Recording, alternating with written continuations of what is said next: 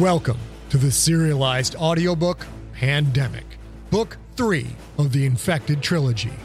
Written by number one New York Times bestselling novelist Scott Sigler. Performed by Phil Gigante. Pandemic is also available in print, ebook, and unabridged audiobook. For links to purchase any version, visit scottsigler.com slash pandemic. Chapter 12 Casa de Feely Margaret thought the lower areas of the Carl Brashear were much like the top floor, or deck, or whatever they called it. A lot of gray paint, a lot of metal, neatly printed warning signs all over the place. After the meeting with Captain Yasaka, a twenty something lieutenant had been waiting for her and Clarence. The lieutenant had led them out of Yasaka's stateroom, past the wounded packed into every available space, and had taken them amidships to a door guarded by two young men with rifles. The men carefully checked her ID, Clarence's, and even the lieutenant's, someone they clearly already knew. Very meticulous, very disciplined. The lieutenant held the door open for them. Dr. Feely will take it from here, he said. Just go down the stairs. Clarence thanked the man. Margaret said nothing. Clarence went down first. Even on a secure ship, he wanted to make sure it was safe for her. The steep switchback flights were more ladder than stairs. The same gray walls, but no wounded here because there was nowhere to put them. Margaret found the descent eerily silent. The last flight opened up to a small room. Gray walls lined three of its sides. A white airlock door made up the fourth. Through a thick window in the middle of the door, Margaret saw a short man reach out and press an unseen button. She heard his voice through speakers mounted on top of the airlock. Welcome, welcome, welcome. Casa de Feely is happy to have you, Dr. Montoya. Feely had thick blonde hair that seemed instantly out of place in a military setting, although judging from the way it stuck up in unkempt bunches, he clearly hadn't washed it in days. Maybe he had a pair of holey sweatpants just like she did. If not, hers would have fit him. They were the same height, although she probably weighed a bit more than he did. His brand of skinny came from lack of sleep and lack of food rather than exercise. The thing that really caught her attention, though, were his eyes, alert but hollow and bloodshot. She'd seen eyes like that many times when looking in the mirror after a 48 hour on call stint from her doctor days, or during the marathon sessions she and Amos had put in when they'd tried to cure the infection. Clarence rapped his knuckles against the glass. You going to let us in? Absolutely. Feely said. Just as soon as you take my little prick. Clarence scowled. Excuse me. Tim pointed down. At your feet. Cellulose test. Be a pair of tears, won't you? At the base of the door were two small white boxes, each about the size of a pack of cigarettes. Clarence picked one up and opened it. He looked, then showed the contents to Margaret sealed alcohol swabs and a metal foil envelope. She opened the envelope, expecting to see the cheek swab analysis device she and Amos had invented. Instead, she saw a simple six inch plastic tube, white, with three colored LEDs built into it yellow, green, and red. Margaret held it up. You don't use the swab test anymore? You've been on vacay for a while, I take it. Tim said. Yours was susceptible to false positives if the test subject had recently eaten plant material. Considering the level of concern in this joint, I don't want some guy getting shot because he had a piece of spinach stuck in his teeth. The one you're holding is a blood test. Spring loaded needle. Just press it against your fingertip. Clarence huffed. Are you serious? We just got here. Tim nodded. While I may have the natural good looks of a late night TV host, I assure you I'm serious. I'm negative, and I mean to stay that way. Smart thinking. Margaret thought of a line she'd read in a book once Perfect paranoia is perfect awareness. She liked Tim already. Margaret opened an alcohol swab, rubbed down the pad of her thumb, then pressed the tube's tip against it. She heard a tiny click, felt a sharp poke. She lifted the tube, looked at it. The needle had retracted. A small smear of her blood remained on the unit's flat end. The yellow light started to flash. She had a brief, intense flash of fear. What if she'd already caught the disease? What if the light turned red? The yellow flashing slowed. The tiniest mistake could make her change, turn her into a killer. It could. The green light blinked on. Margaret let out a long breath she didn't know she'd been holding. She was right back in it again, dead center in the hot zone. Clarence picked up the second box, repeated Margaret's actions. In seconds, his test flashed green. The airlock door slid open with a light hiss of air. The blond man stepped out. He all but ignored Clarence in his rush to offer Margaret an overly excited handshake. I'm Tim Feely. Biology mostly, but also regular old doctorin' when it's needed. His hands felt soft. I'm Margaret Montoya.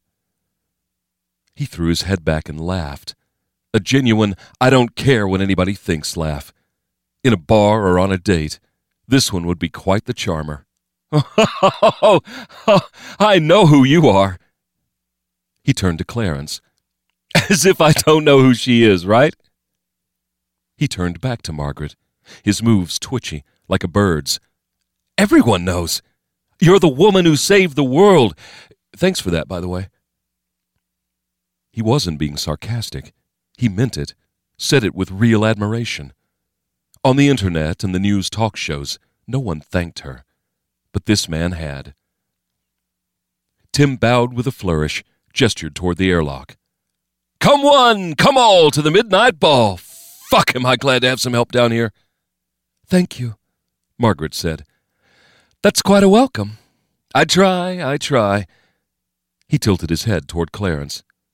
Who's the stiff? Margaret noticed that Tim was trying, and failing, not to stare at her breasts. Agent Clarence Otto, my husband.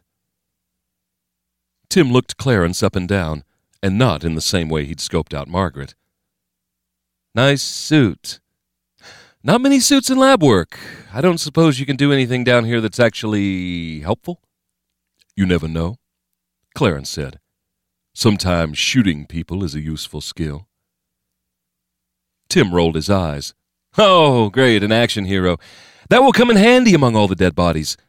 Come on in, let me give you the tour. After you, my lady. She stepped into the airlock, faced an interior door.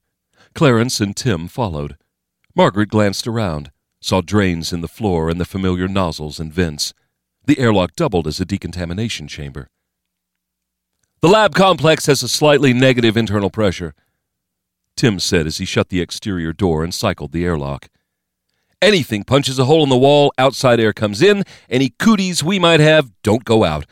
Plus, when you need that extra clean feeling, this baby gives you a little chlorine, a little sodium, a little oxygen, all the things a growing boy needs.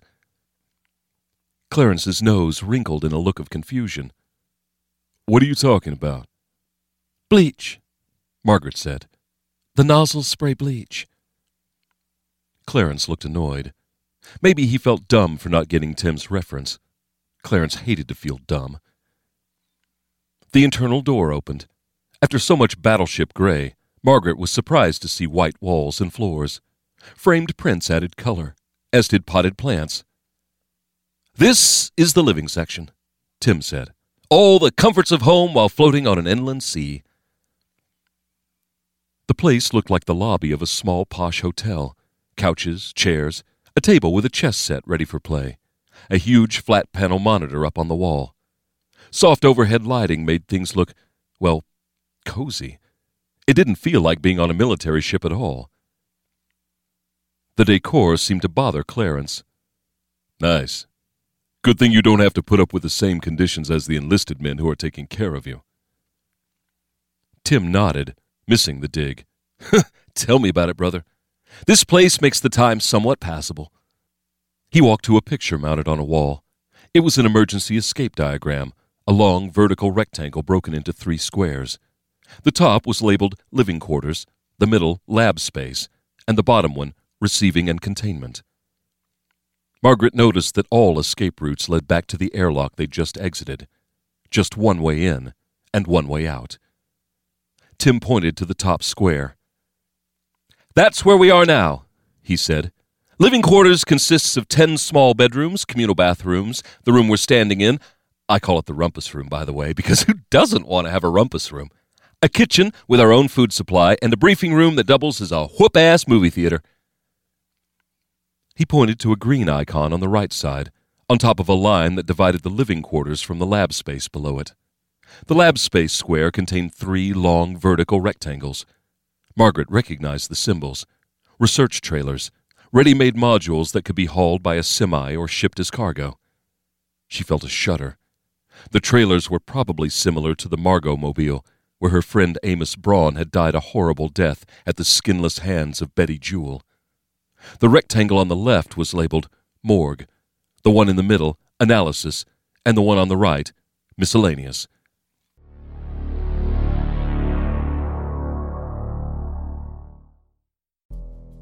In the climate ravaged world of 2072, the city of Pura stands as a miraculous green haven. Pura is a geoengineered paradise that protects its fortunate residents from the global catastrophes of heat domes, fires, floods, and droughts.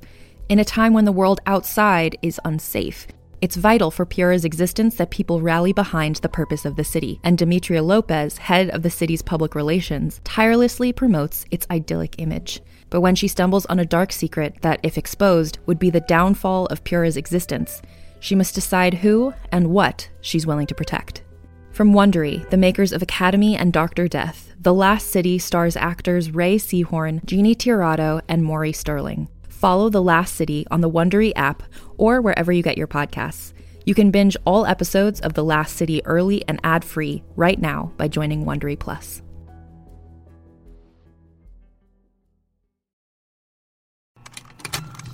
Contained herein are the heresies of Radolf Burntwine, erstwhile monk turned traveling medical investigator. Join me as I uncover the blasphemous truth of a plague ridden world that ours is not a loving God, and we are not its favored children. The Heresies of Radolf Burntwine, coming January 2nd, wherever podcasts are available.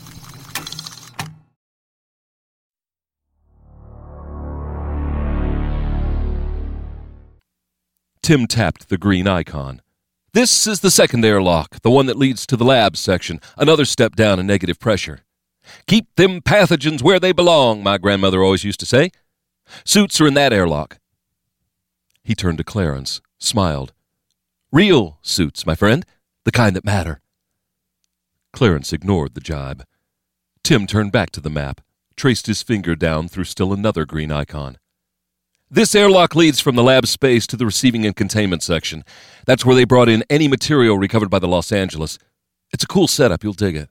It's also where we keep any living subjects, which includes the two Navy divers who retrieved the bodies of Walker and Petrovsky. He rubbed his hands together. So, y'all ready to get to work? Or do you want to take a little nap before we go in? Maybe powder your noses? I have a little single malt in the theater if you want to wet your whistles. No, Margaret said quickly. I don't need a drink. The bodies, are they affected by the black rot? That was the thing that made it so difficult to work on infection victims. The crawlers set off a chain reaction that caused cell death on a massive level. An unrefrigerated body could decompose in just 36 hours, becoming little more than a mass of sludge that sloughed off the skeleton. Tim shrugged. Walker's body is okay, but Petrovsky is already showing signs of liquefaction. By tomorrow, I think it'll be blood pudding. Like always, a ticking clock held sway over everything. Margaret nodded. Then let's get to work. Chapter 13 Fake Fur. What the fuck is that thing? Jeff Brockman had such a way with words, although Cooper had to agree with the sentiment. The Mary Ellen Moffat's deck lights lit up Steve Stanton's strange machine. The lights wouldn't be needed for long. The sun was only minutes from sliding up on the horizon, its glow already turning the low hanging clouds a pinkish orange. Five foot swells continued to rock the boat, but at least the wind had finally died down. When the sun did rise, Cooper hoped the temperature might climb into the double digits. Breath frosting from their mouths, Cooper, Jeff, Jose, Steve, and Steve's buddy, Bo Pan, stood in a loose circle, staring down at the cargo they'd hauled out to the middle of Lake Michigan. When Steve Stanton had spoken of his ROV, Cooper assumed he knew what to expect A boxy metal frame, about six feet wide and tall, maybe ten feet long, yellow ballast tanks on top, a couple of turbines in the back, and a pair of robotic arms in the front. Throw in a camera suite and a long ass cable, and you were in business. But this? For starters, it wasn't yellow. It was covered in elephant gray material studded with little points, kind of like acoustic foam. Ten feet long, sure, but there was nothing boxy about this contraption. The ROV's front end came to a streamlined point. From there, it flared wide with the outline of a fish, before tapering down again to a pair of flippers in the rear, like those of a Cape fur seal. On each side was a wide fin, like that of a penguin. Jeff stared down at it. He crossed his arms, frowned. It's fuzzy, he said. He looked at Stanton. You made an ROV with fur? It's an anti turbulence material, Steve said. Helps adjust the water flow for greater speed. Once it gets wet, it looks very different. Cooper reached down and gently poked one of the furry points with a finger. Felt like a stiff foam. Steve shot out a panicked hand. Please don't touch! Cooper stood, held up both hands, palms out. Wow. Sorry. The kid blinked, looked around, saw that everyone was staring at him. He forced a smile. the material is just delicate, is all, he said. My bad. I should have asked everyone not to touch it earlier. Cooper felt Jeff glaring at him. Jeff had that suspicious expression on his face again. The ROV was beyond state of the art, something altogether new, and that bothered him. Jeff subtly held up his hand, thumb rubbing against his fingertips. That thing looks like big money. Cooper nodded. Of course, Steve had money. He was part of some lawyer's class action lawsuit, millions of dollars on the line. Cooper felt bad for the people who now ran Delta Airlines. This was going to wind up being one high toned bitch of a lawsuit. Jose craned his head around, looked at the ROV from all sides. Hey, Jefe Steve, he said. Where do you connect the control cable? Jose insisted on calling everyone Jefe, Spanish for boss. He looked around the deck, as if he suddenly realized he was missing something. And where is the cable? Is that in the other box? He started toward the smaller of Steve's two boxes, the one still strapped to the deck. Please don't touch that one either, Steve said. Again, the words were rushed, nearly panicky. Jeff glared. Cooper felt uncomfortable. The customer was acting very strange. Steve shook his head, forced another smile. There isn't a cable. The platypus is remote controlled to some extent, but mostly autonomous. Autonomous? An unmanned underwater vehicle, a robot. Cooper winced. That meant it cost exponentially more. He looked at Jeff, who was already shaking his head, lips pressed together and held back anger. You told us you had an ROV, Jeff said. Now you're telling us this is a UUV? Steve's eyes widened. He glanced over to Bo Pan, just for the briefest second, but Bo Pan kept staring at the deck. Cooper was losing his patience. Jeff could still blow this job if he kept being difficult. Jeff, it's all good, Cooper said. UUV, ROV, whatever. Let's just get in the water, okay? Jeff looked at Cooper, looked at the machine. He nodded. Yeah, okay, he said quietly. Then his booming, I'm the boss voice returned. Cooper, man the crane. Jose, get ready to get wet. Mr. Stanton, if you'll point out the right way for us to hook up your machine so we don't break it, we'll get her in the drink and you can do your thing. Everyone moved into action, everyone except for Bo Pan. As Cooper headed to the Mary Ellen's crane, he noticed Bo Pan watching Jeff, then watching Jose. Then his eyes locked with Cooper's. For just a moment, Bo Pan didn't look like the old man who had come aboard. His eyes were hard, cold, dangerous. Then the expression vanished. He looked out to the water, hawked a huge loogie, and spat it over the side. Just some old dude along for the ride. Right? Cooper felt a shiver that wasn't from the cold. He shook off the sensation, then got to work. Chapter 14 Killer Math for $200. Testing units weren't the only thing that had changed in the last five years. Margaret stood in the second airlock with Tim and Clarence. The three of them wore BSL 4 suits. At first, the suit had seemed familiar. Like those she'd worn before, it was made of airtight Tyvek, a synthetic material. A heavy gauge seal secured the oversized helmet onto the suit, and the helmet itself had a tall, wide, clear, curved visor that gave her full range of vision. The visor itself, however, was something out of a movie. This is crazy, she said. So much information. You'll get used to it, Tim said. Before you know it, it'll be second nature. She looked at him. She could see him through her visor, but her eyes also tried to register the information playing on the inside of it. The visor was a full on heads up display, scrolling data about the airlock and a medical report about the two divers in observation. She was wearing a computer screen in front of her face.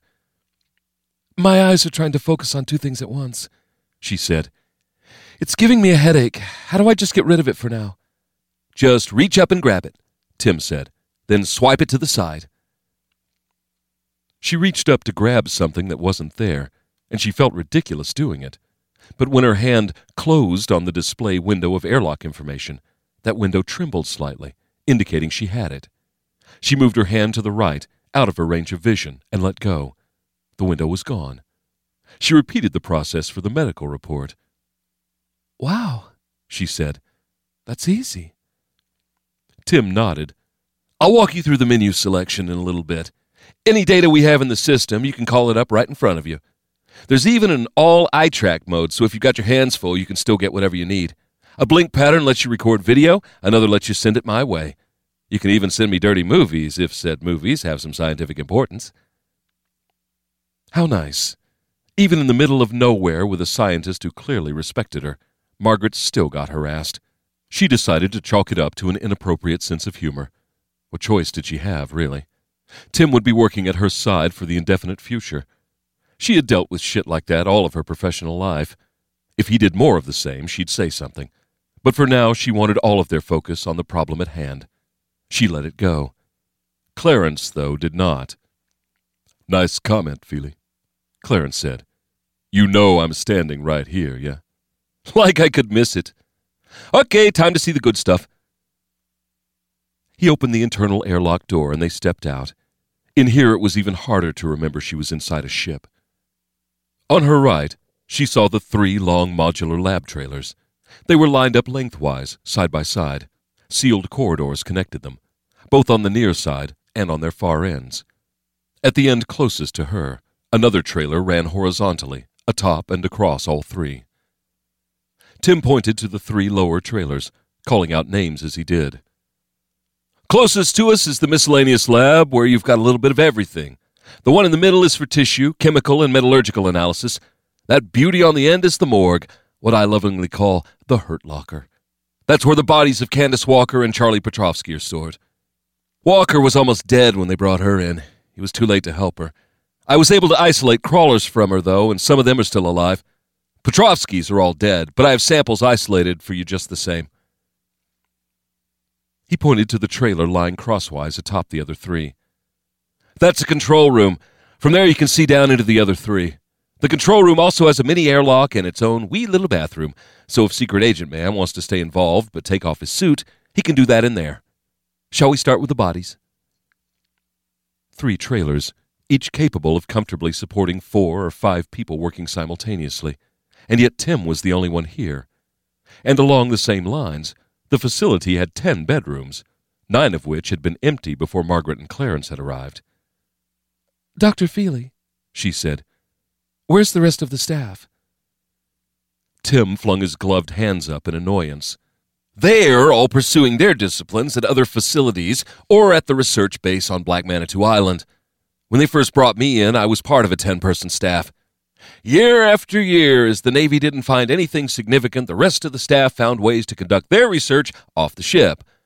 But believe it or not, one guy can do the majority of the grunt work down here.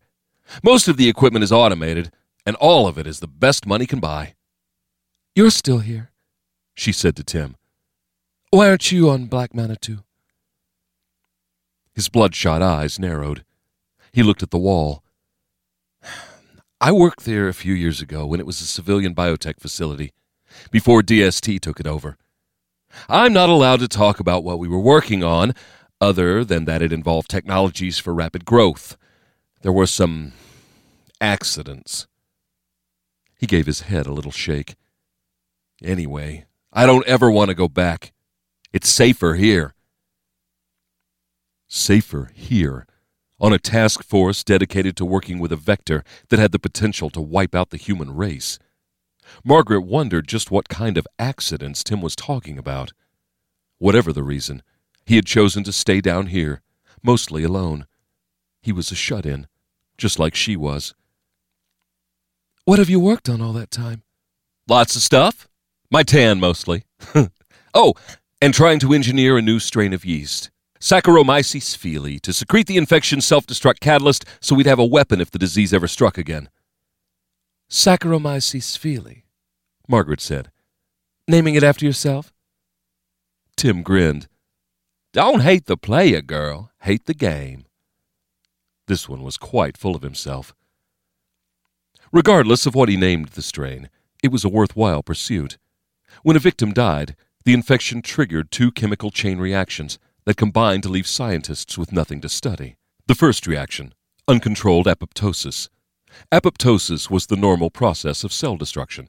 When a cell has damage to the DNA or other areas, that cell, in effect, commits suicide, removing itself from the organism. The infection modified that process so it didn't shut off. A cell swelled and burst, spreading the chain reaction to the cells around it, which then swelled and burst, and so on. Within a day or two, a corpse became little more than black sludge dripping off a skeleton. The second chain reaction had the same effect on the infection's cellulose structures. Instead of apoptosis, infection cells produced a cellulase. Cellulase dissolved cellulose. The cells swelled and burst, spreading the cellulase catalyst to surrounding cells, and so on. The orbital had hijacked human systems. Tim was trying to turn the tables and do the same to the orbital's creations. Speaking of grunts, Clarence said, appearing to refer to Tim's comment about grunt work, but intending it as a slapback at Margaret's insult. What does Saccharomyces mean? Yeast, Margaret said. She felt her face heat with shame. No matter how bad she and Clarence fought, there was no valid excuse to insinuate he wasn't smart, that his work didn't matter. When she was fully rational, she knew that.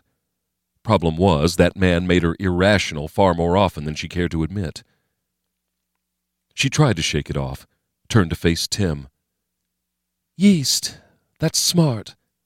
Modify their germline DNA so that subsequent generations produce that cellulase catalyst and you've got an endless supply of something that kills the infection. Any luck?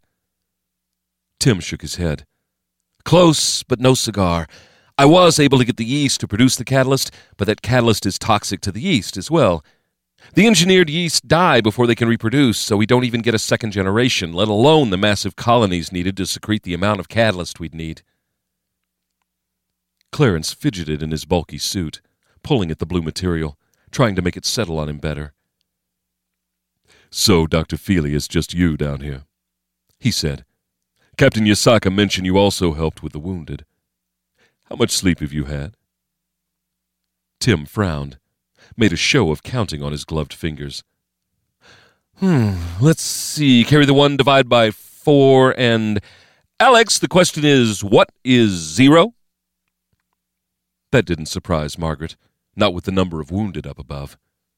No sleep. Clarence said. You on drugs or something? If by drugs you mean Adderall, Deprenyl, and or Sudafed, mostly and, though, then yes, I am on drugs.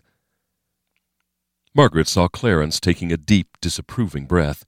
She put her gloved hand on his arm. Clarence, relax.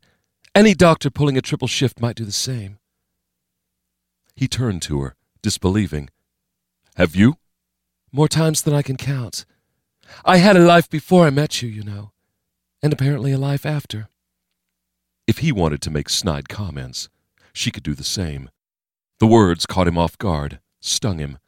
They also piqued Tim's interest. Margaret wanted to kick herself for the slip up, for exposing personal problems at a time like this. She had to stay on point. Tim grinned at Margaret. Come on. It's the scheduled time to give my little prick to the two divers. After that, we can touch bodies. Dead bodies, that is. Clarence sighed again, and Margaret couldn't blame him.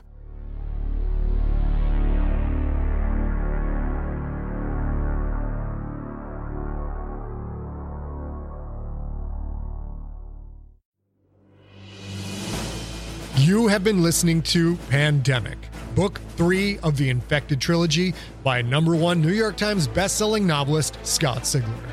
Performed by Phil Gigante. Produced by Empty Set Entertainment.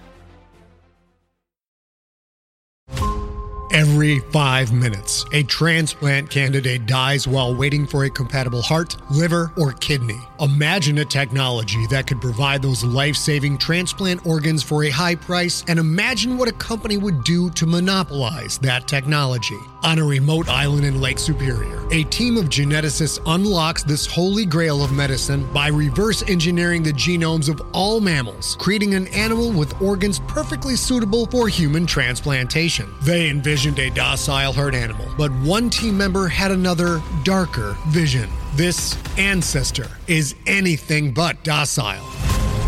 The team's work spawned something big, something evil, something very, very hungry. Ancestor is a complete serialized fiction podcast by number one New York Times bestselling novelist Scott Sigler, with all episodes available. Binge the entire story now on Apple Podcasts, Spotify, or wherever you listen to podcasts.